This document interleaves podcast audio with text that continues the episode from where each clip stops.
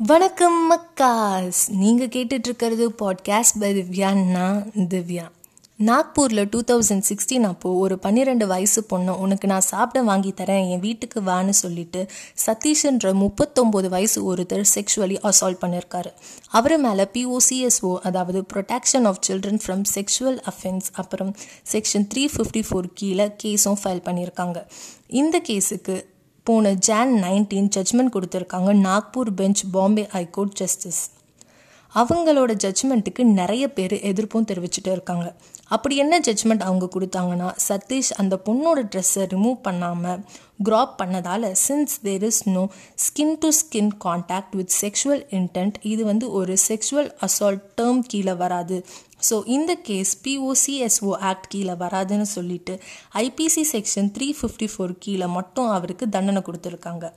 IBC section three fifty ஃபோருன்றது ஒரு பொண்ணை நோயிங்லி வன்முறையாக தாக்குறது. இந்த செக்ஷனுக்கு அப்படி என்ன தண்டனை அப்படின்னு கேட்டிங்கன்னா minimum one year jail or penalty கட்டணும் ஆர் ரெண்டுமே பண்ணணும்ன்றது தான். இதுவே சவுதிலேயோ துபாய்லேயோ இப்படி ஒரு சம்பவம் நடந்திருந்தால் நடக்கிறதே வேற. வேர்ல்ட்ஸ் டேஞ்சரஸ் கண்ட்ரீஸ் ஃபார் உமனில் இந்தியாவும் ஒன்று justice for Nirbhaya justice for Asifa hashtag justice for justice ஃபார்னு எல்லாரும் போஸ்ட் ஸ்டோரி போடுறதோட அவ்வளோதான் பெருசாக யாருக்கும் ஜஸ்டிஸும் கிடைச்சதில்ல. தண்டனை ஸ்ட்ராங்காக கொடுத்தாதான் இன்னொருத்தன் அந்த தப்பு செய்யவே பயப்படுவான். ஒரு பொண்ணை ஷால் போடு வெளியே போகாத இப்படி இரு அப்படி இருன்னு சொல்லி வளர்க்குறதுக்கு பதிலாக உங்கள் வீட்டில் இருக்க ஒரு பையன்கிட்ட உமனுக்கு ரெஸ்பெக்ட் கொடு உமனை ஈக்குவலாக ட்ரீட் பண்ணுன்னு சொல்லி கொடுத்தாலே நிறைய மாற்றம் ஏற்படும்னு சொல்லிட்டு கிளம்புறேன்.